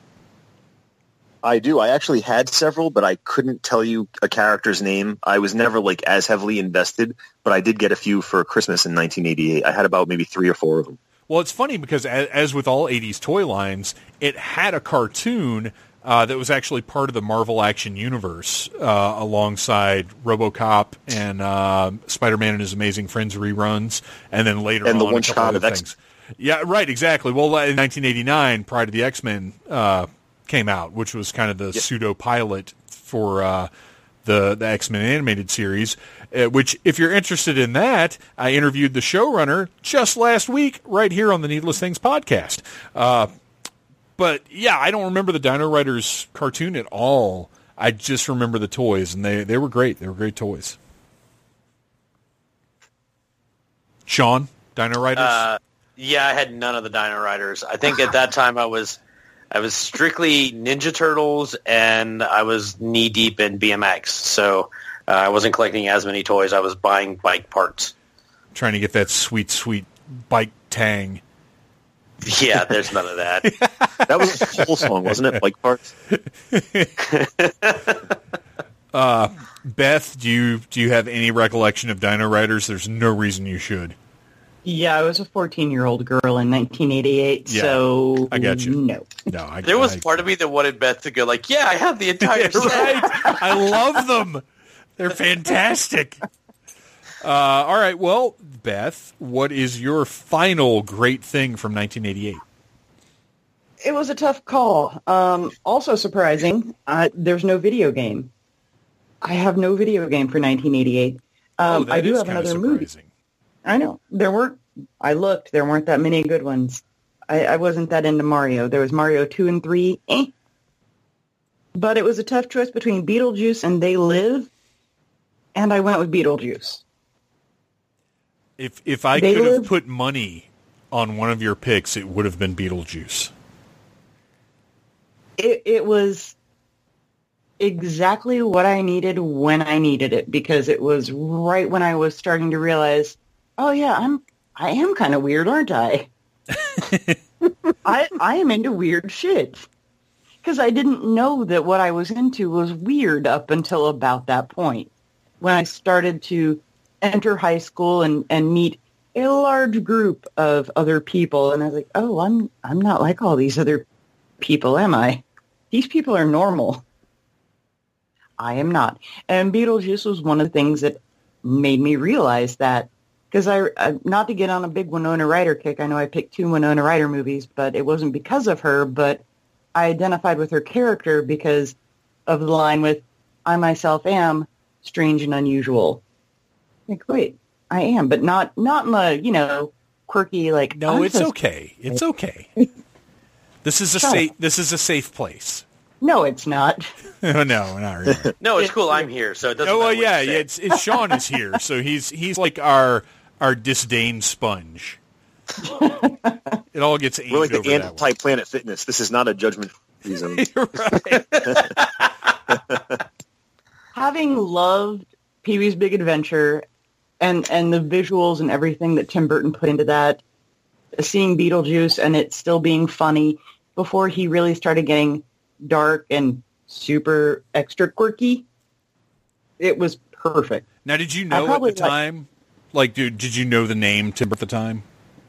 I did, actually. I owned Pee-wee's Big Adventure probably the instant it came out on VHS. It's probably still in my closet somewhere, even though I no longer have a VHS player.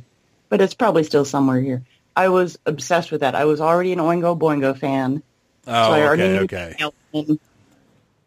Some of us discovered Oingo Boingo before 5 years ago. All right. It wasn't even 5. It was like last year. It's even worse than that. All right, I was trying to give you some kind of credit. No, don't bother. Yeah, I don't know that I was even aware. I mean, I again, much like Roger Rabbit, Beetlejuice is one that my papaw took me to see in the theater, and he didn't care for it at all. But I loved it. I thought it was amazing, and the music, Danny Elfman's music, is one of the things that really stayed with me about the movie. But I don't think.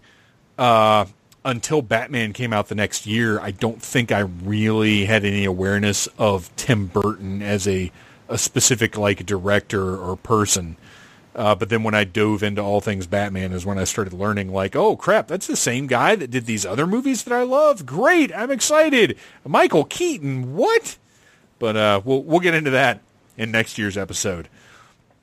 Any other Beetlejuice memories from you guys? Or Beth, did you have more about Beetlejuice? No, I was trying to keep it with the speed round. That's all I had. Yeah. It's people will keep listening. They love us. Chris and Sean, any Beetlejuice specific stuff? I love Beetlejuice. Came to it late, so unsurprising. I came to it early, and my sister actually came to it even earlier because, as I said, she's 5 years younger. So when it premiered on cable, we were watching it, and she decided to mimic the nice fucking model scene. Because she didn't really grasp that fact, and she was only 4 years old at the time. So, yeah, that was probably funnier than the movie to me at that point. But it's a movie that I enjoy. It's just one of those movies that's there. You know what I mean? It's another movie that I own. I'll watch it if it's on, but nothing that I go out of my way to see. But I'm a Michael Keaton fan, and I think he's just fantastic in that movie. Yeah, his character in that one, I mean, for 12-year-old me, he was pretty much the coolest guy on the planet at the time. Let's see, Sean, your final great thing from 1988.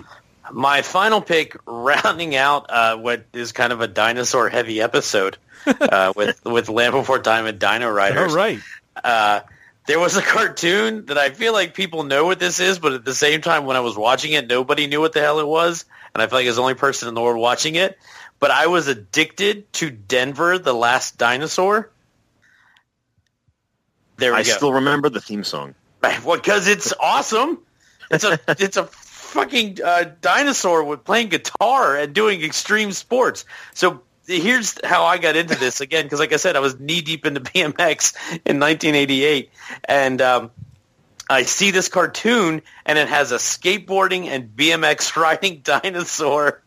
And this is back when, other than watching the movie Rad ad infinitum, which I totally did, anything that even looked or smelled like BMX, I was going to watch, because if they were going to ride bikes in an episode, I didn't want to miss it.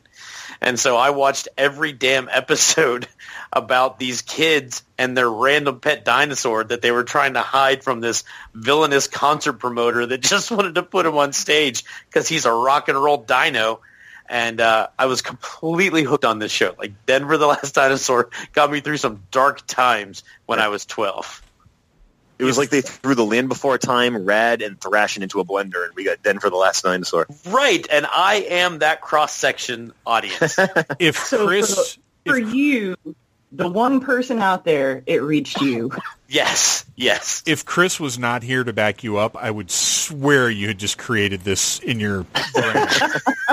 I remember the theme song. It's like, Denver the last dinosaur. He's our friend and a whole lot more. I have no recollection of this. Wow. You got to look up the theme song on YouTube, because this was all over syndication. I remember this vividly. I wonder if I have some kind of weird, dark, repressed memory related to it, and that's why I can't remember it. I don't know. No, you probably had a functional childhood and friends. No, definitely. That certainly wasn't the issue, Sean. Let me just tell you. All right. Chris, wrap us up. What is your final favorite thing from 1988? All right, so my final favorite thing from 1988, as I mentioned, I had already been heavily invested into comic books, very into superheroes. You heard my Hulk story. So 1988 saw the premiere of a television show about a teenage kid who gets superpowers when he gets struck down by a laser. And one of my favorite shows of all time is My Secret Identity, starring Jerry O'Connell. Nice. So here's this kid. That theme song is in my head right now. Yes, another very catchy tune. Yeah. But what better way to spend a half hour every Saturday night at 6 o'clock than to watch a kid be able to fly, sometimes with the help of hairspray cans, or be completely invulnerable to punches, or have super speed. I remember that the first episode I ever taped, I was disappointed because it was like the third or fourth episode, and instead of being this awesome, like, I got to stop these bad guys using my powers, it was about how he wanted to join the track team and should he use his super speed or not to win. I'm like, it's not as cool as the first episodes. Excuse me. But that is a show that, despite having no official DVD release, thanks to the powers of conventions and bootlegs, I managed to have the whole run on DVD. Nice. Yeah, I remember that show, and it popped up in my list, and I was like, man, I know I watched it every single time it came on for at least the first. Do you know how many seasons it ran? It ran for 3 seasons. There's about like 60 or so episodes, maybe a couple more. You can actually watch most of them on YouTube until they get yanked down, but they're up there in full in pretty good quality. Excuse me. My allergies are kind of playing with me tonight, so I've been coughing a little bit. Oh, no worries. But I was so into this show. Here's how into this show I was. So we went to Disney World for the very first time, at least my very first time, the first week of December in 1988. And we were all getting ready, and it was a Saturday morning, and I guess in Florida, they aired My Secret Identity on a certain channel on a Saturday morning or a Sunday morning. It was definitely the weekend, but we were getting ready to go to the park, and I refused to leave the condo we were staying at until I could watch the episode of My Secret Identity. And I remember the episode it was when his sister falls in the storm drain or the sewer drain, and he's going to figure out a way to get her without revealing his powers to her. That's fantastic. It was almost... a younger-oriented, latter-day greatest American hero kind of thing, because he wasn't always great at using his powers.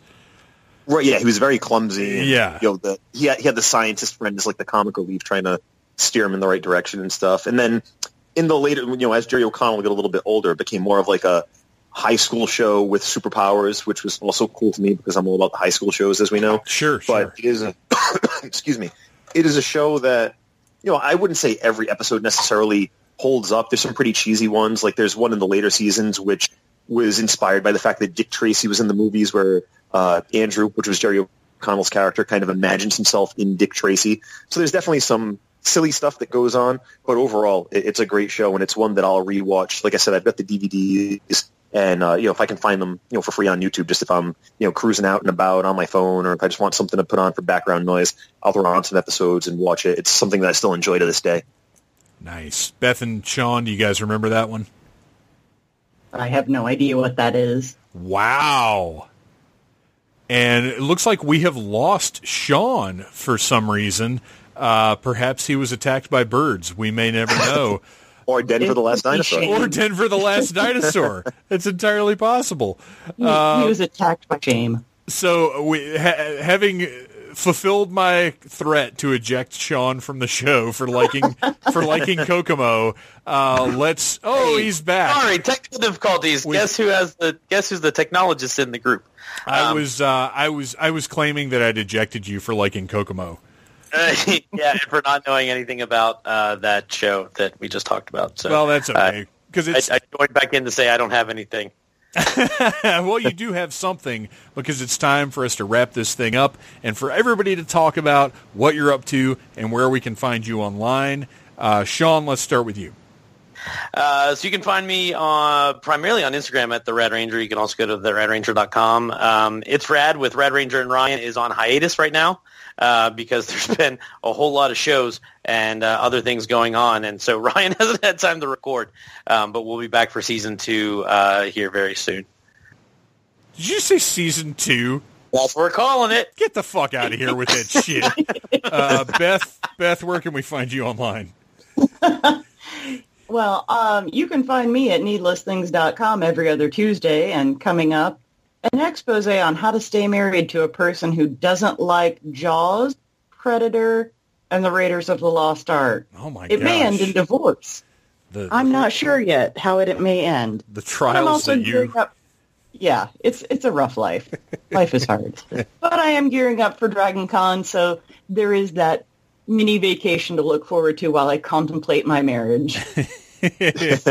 Chris, what are you up to? Where can we find you online? And any news from Figures Toy Company? Yeah, so over at figurestoycompany.com, which is my employer, the company that I have worked for nearly 20 years now, we just put out a whole bunch of awesome-looking new stuff. The most popular items right now would be the Kiss Dynasty collection in both 8-inch figure and 12-inch figure retro figure format, and the Legends of Professional Wrestling. We have created the first ever and probably the only ever figure of the WCW Kiss Demon, which was officially licensed and blessed by Kiss. It is a fantastic-looking figure. It's one of our best. It just came out alongside Juventud Guerrera. The two of them are by far blowing up right now. Just everybody. A Hoovy figure? A Hoovy figure. A Lucha Hoovy figure. Oh, Hoovy is Beth's favorite. Hoovy. The juice is loose at Figures Toy Company. He is up there.